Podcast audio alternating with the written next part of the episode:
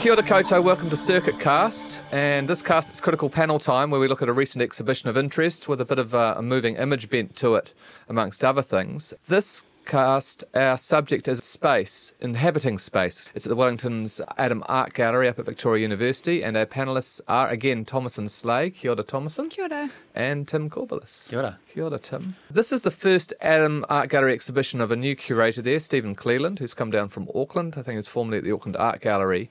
It features seven local and international artists who are said, and here I quote the wall text, that they develop concentrated perceptions of interior environs.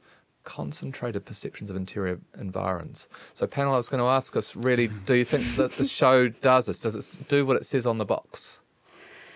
Uh, I think for me, not entirely. There were some works that definitely developed. What was this phrase? again? Yeah, I'm just trying to. Yeah, the more I read it, the more it gets perplexing. Concentrated perceptions of interior environment. Yeah, so, yeah, interior okay. of a room, I guess, and they, they, they've really concentrated, looking at like, exploring that space. Yeah. So, I mean, definitely, uh, when you first walk into the exhibition, there's the uh, Julian Dashper work on the wall, very thin pencil line, which is, we'll probably talk about this in direct conversation with this really spectacular Fred Sandback work, um, which connects the upper and lower Chartwell galleries. I think definitely both of those works directly speak to the Adam Art Gallery Yeah. space and its architecture. But there were some works where I sort of felt like, I'm not quite sure how this. I mean, I feel like this work could potentially be anywhere and it could operate in the same way.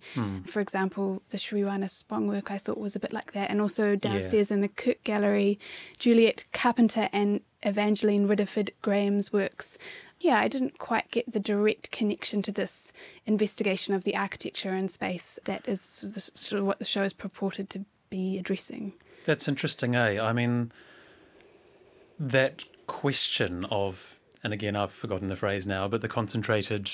Uh, I'll read it to you again, people. uh, uh, that these are artists who develop concentrated perceptions of interior environs. It can be two things, right? It can be a conversation with the other star of the show, which is the gallery It's itself. always the right? gallery, yes, the Adam Art Gallery. The Adam Art Gallery, which is, I mean, its own spaces are so interesting. I mean, especially the the Long Gallery, the um, Chartwell Gallery, and the. Um, I mean, it's a, it's a quite a unique space, right? It's not a. It's, a not, difficult space. and it's a difficult space. Mm. It's it's not just a kind of a big turbine hall copy, or an it's not a it's not an atrium. You know, it's got really interesting stuff going on. So, are you in conversation with that, or are you in conversation with interiority, the idea of the room more abstractly? You know, with the idea of space. I mean, which is which is always going to be hard, right? Because the Adam Gallery isn't all this kind of extremely dynamic thing built, you know, focused around the staircase and the the long gallery and so forth. It's got its other spaces which are much more like cubes. You know, an exhibition like this, just because it incorporates video work alongside kind of well, how how Sandback describes his his works as kind of he describes them in terms of drawing, doesn't he? I can't remember the phrase Yeah. he actually Yeah, uses. as- you know, as- as but these form of drawing. interventions into into space itself, right? You're you're talking about two different kinds of space. You're talking about the space of the gallery as well as the represented space within the video work itself or within the frame. sure, yeah. Um, and so, you know, the, the the kind of art historical category that kept occurring to me was was the category that always mediates between those two. You know, the the, the tableau, right? The form by which the frame presents a space, an illusory space that you can both enter into, but it also addresses it out to the gallery. You know, this idea of the tableau being something always in the background here, you know. But Maybe less with the Sriwhana Spong work, which I think for me is also an outlier. Hmm. You know, it is something that doesn't quite fit as well as the other works overall. I mean, it's a work I like actually, and I it's a work I like partly for the the sound, the the really textural, you know, the sound of the dancer moving over the floor and stuff like that. That's that's really nice. You know, Well, let's talk about that a little bit. I hmm. think it's my favourite work in the show. Interesting, Uh, it was yeah. originally commissioned, I think, by Carriage Works in Sydney. Hmm. But what's interesting for me is that, and I think this just goes through the whole show, is this kind of play with language Yes. and with media. Hmm. So what you get is very, very, very perceptively is the sound of the body on the floor or Yeah. touching surface. Yeah. Uh, which is another interesting contact with some of the other work in this exhibition. Yeah. Uh, and it almost to me sounded like drawing. You know, the Yeah, yeah, yeah. sense of the chalk on the nice. on the chalkboard. Yeah. And that comes through. And then there's also layered over this uh, a text by uh, Nijinsky, I think Yes. it is, the very famous early right. 20th century choreographer, which is a kind of almost abstracted language, potentially kind of meaningless. And Yeah. then the dance has been cut and repeated to fit the rhythm of the Yeah. words. I found of- that of the very text. interesting. Yeah. Really, really fascinating play with these languages. Yeah, it's Yeah. such a great work. I mean, I could I could happily go back. I was thinking and watch that every day. It was Yeah. I really enjoyed it, and the editing was extraordinary with the, the layering of the text and the the movement of the body. Like it's easy to kind of watch it as a beautiful thing, but the mm. actual um, formal element of that editing was incredible. It's very fine. Yeah. Yeah. Yeah. Very And I sort of went did a little bit of research around Nijinsky after seeing the work, and I found an interesting fact that he, um, well, obviously. He was a choreographer, but also a very famous ballet dancer. Um, but there's no film of him dancing, obviously, because of the time period Yeah, in which yeah. he was dancing, which I thought was really interesting because someone who's so famous for this art form, there's no kind of record of him actually doing it apart from obviously still photographs, Hmm. um, which gave another kind of layer to the work in terms of the the recreation of his text as movement. Yes. because she's sort he, he exists through his words in some way, or his, Yeah, his dance yeah. exists through the words. So yeah. another medium has to communicate Yeah, his, yeah. his activity. Obviously, there's a kind of sculptural element to it as well, with Yep. that the white form Yes. that sort of looks like a sort of decorative, a decal of a building or something Yeah. that Mm. um, is also I hate the, the character uh, also dances around and And actually, I mean, thinking about it now, that form as a kind of a three dimensional drawing in itself, you know, as a gestural, it's got its gestural kind of nature to it and it relates to the dancer's movements, which really can be seen to echo the Sandback. Yeah, so this is where I disagree with what you sort of Yeah, said earlier. I'm starting to come around. But I, I love I love critical panels where we even start to change our minds as we're talking because Yeah. that's a, that's the, that's what's interesting that Yeah. we do go this this show.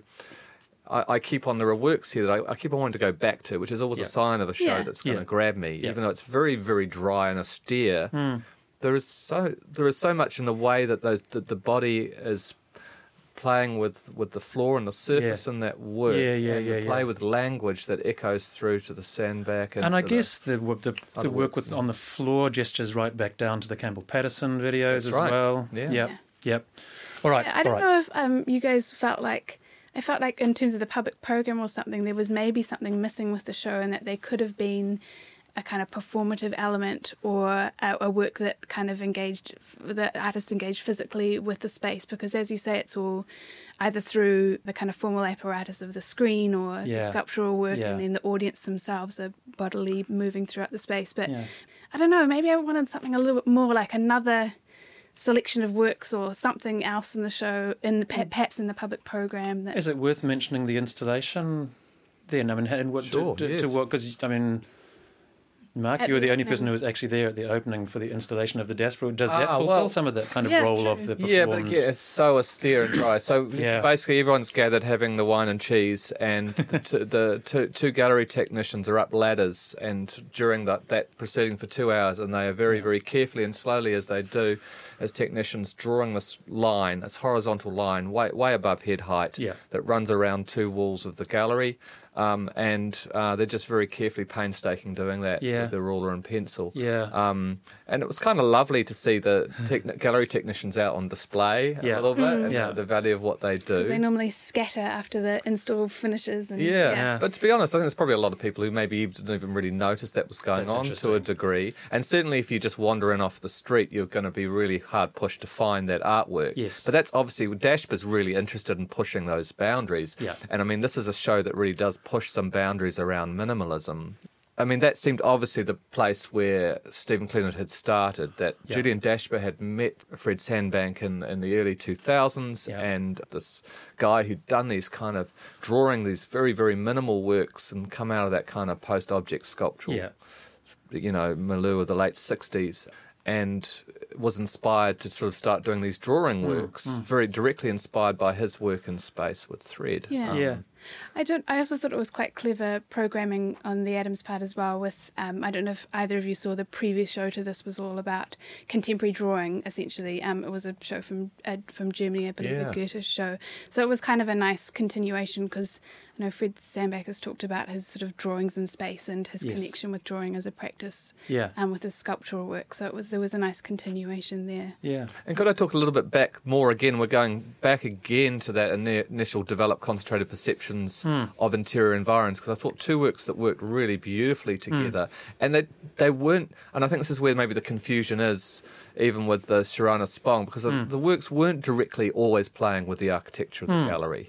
Um, and that was um, the work of Mike Parr and together with Campbell Patterson. Yeah. So uh, the curator's taken a very early Mike Parr work from 1970. He's an artist best known for these kind of performance works, Yeah. um, which is this text work around how you perceive uh, a space. And it wasn't written for this space, but it could be applied to any space. And, Yeah. it, and, and it's kind of paired it with this recent work by Campbell Patterson that Yeah. these two seemingly different things from two different periods he's brought together. It's Yeah. a real sense of a curator sort of creating the work as, as a whole. I thought that moment of the show was where the kind of the tableau moment or the moment of imagined or depicted spaces addressing physical spaces was the strongest.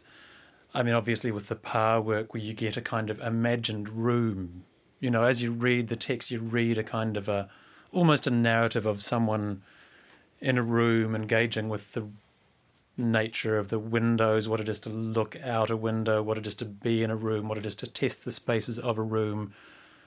It doesn't really seem like the Adam Gallery because it seems you get more of a sense from the text of a box.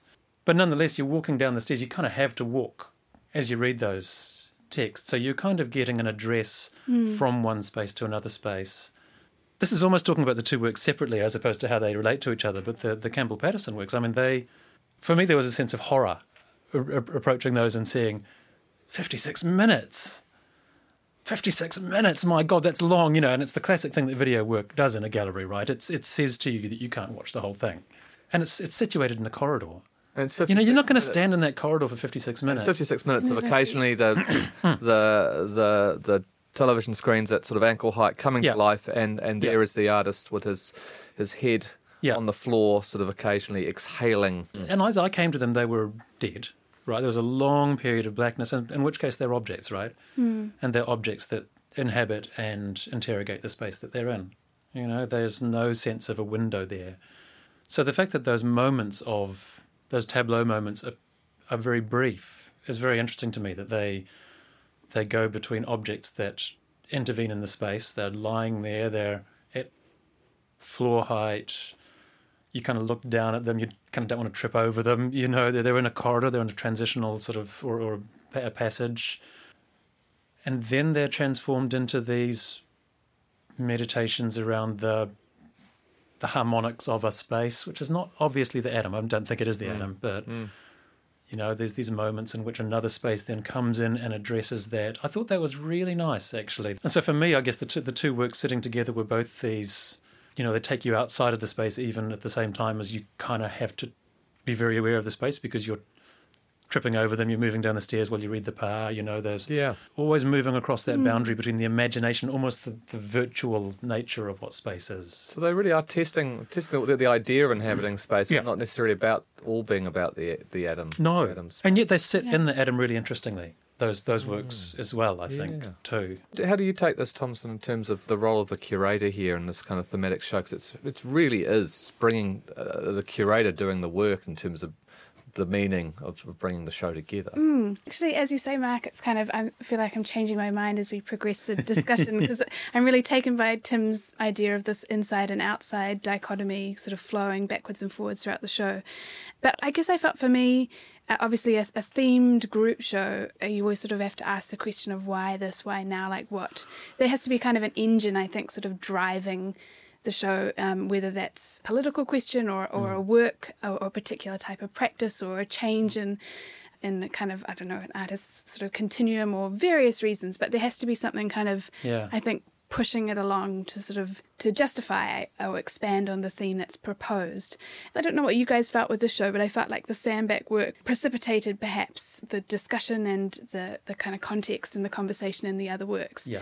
But there were just some slippages where I just sort of felt I don't know if this these uh, relate to each other or whether it's important that they do or whether the question that the show was asking was um, timely enough or Yeah. I don't know. I know it's the question of space itself. Like it's one of those terms that pops up, doesn't it? But has it been popping up for a little bit too long now? I'm not. Well, I guess I'm that's not my question, and I Yeah. found it coming to the show when I heard this hmm. was going to be a show about playing with the Adam Art Gallery space. Hmm, my hmm. eyes rolled because that's what Adam Art Gallery shows have been doing for so long. They've been playing with ideas around what drawing might be. They have been resurrecting for a New Zealand audience artists that came through uh, university in the late 60s and embraced new ideas around installation, sculpture, and all those things. It's almost like a checklist that this curator's gone through to make sure it, it's like an Adam Gallery show. And part of me wants to go, it's a new curator. Hey, let's have something entirely different in the Adam Art Gallery. Yeah. At the same time, it's carrying on really pushing Yeah.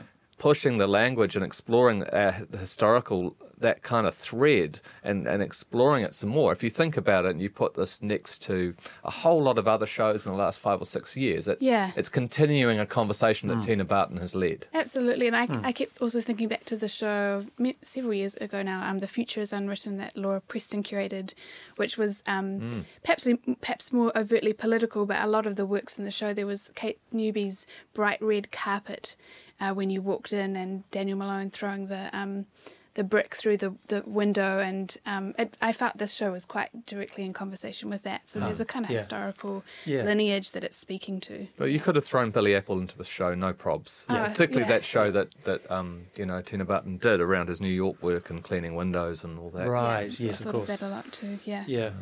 Fred Sandback has a great online archive, which I discovered when I was doing some research for the podcast, and there was a great quote.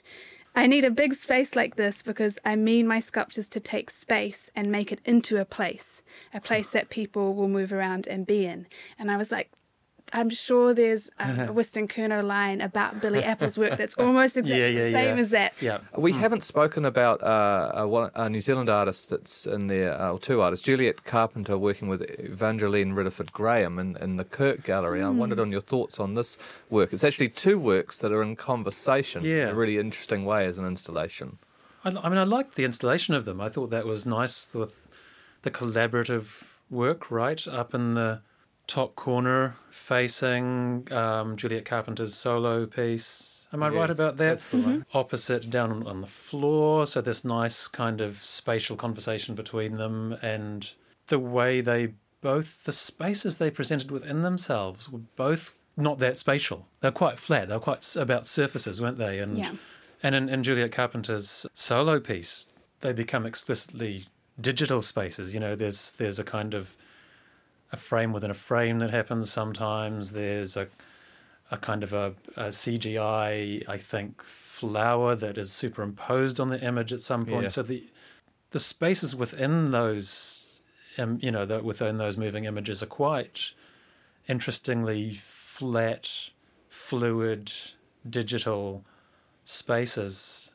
It's almost like they're paint surface kind of spaces. Do you know what I mean? Underscored by that blank fluorescent green Yes. and red, which Yeah. you can encounter if you come in at certain times. It's Yeah. Sort of, it's sort of underpinned. and it's always behind you, eh? Because Mm. whenever one is playing, the other screen is always a bright fluoro Mm. color behind you, which is unusual. You know, you're always kind of looking slightly over your shoulder at this.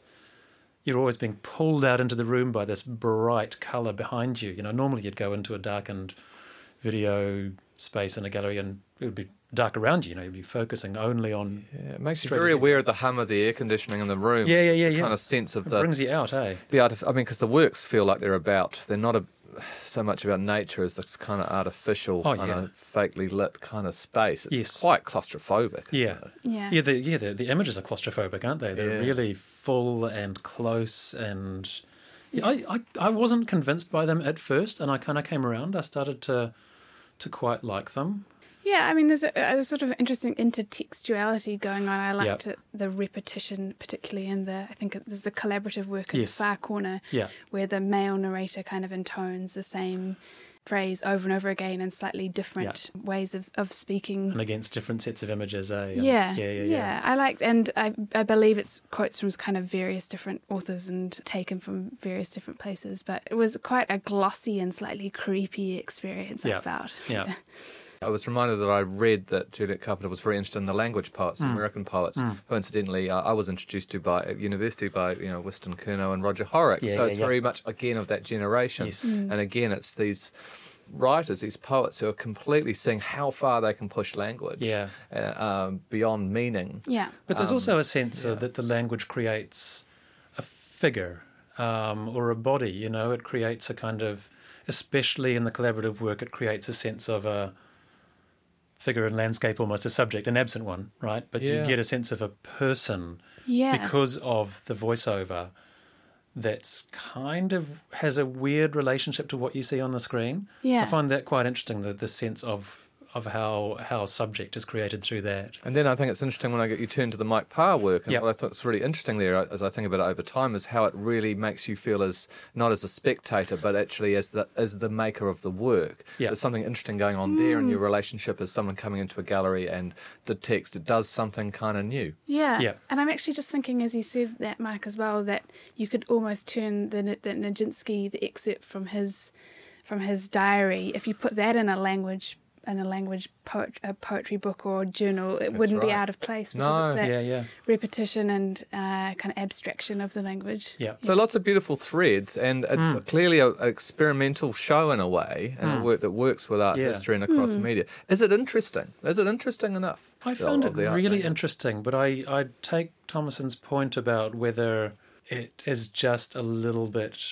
self referential or whether it doesn't quite sort of leap outside of itself to a political moment. You know, is it Is it- Yeah, I is don't know, it I think maybe necessary? I've changed my mind now, now that we've talked Yeah. about it. Yeah. There is lots of stuff we were able to talk about and connections we were able to make, which Yeah. I hadn't sort of independently come to. So maybe Yeah. maybe I think it is interesting. I just Yeah. remember that Stephen was involved in the, the curator was involved in the last uh, Walters Prize Yeah. installation, which was it was interesting because a lot of the work wasn't in the gallery. So you had a, a, a for the Luke Willis Thompson, you had a vacant gallery, and then you were taken away somewhere. Yes. Uh, you know, another work involved an artist who was out roaming around the streets, and, and again, Right. the, you, the, the gallery was kind of empty, but there were sort of traces of them. Yeah. But at least in that case, there was something going out in the real world. Whereas this feels like a show that is really, really divorced from the world, Hmm. Yeah. and it's more about the language. And yet it does seem to have all those themes about how a person relates to. I know, I know the kind of relating always takes place in the gallery, but it seems to have those themes about how a person relates to a work or an environment or a space, you know, and that's in a very abstract way, that's got its politics. I'm not sure if it's a very new kind of politics. Hmm. I think it's a familiar one, but it's, it's maybe one to keep thinking about, hmm. you know. Great. Tim Thompson, thanks for joining us um, about inhabiting space at the Adam Art Gallery. Uh, you've been with Circuit Cast here with Mark Amery, music from Talautalon. Thanks to Creative New Zealand. You can join us at circuit.org.nz for these podcasts and lots of other great, tasty moving image work and writing. Kia ora. Kia ora.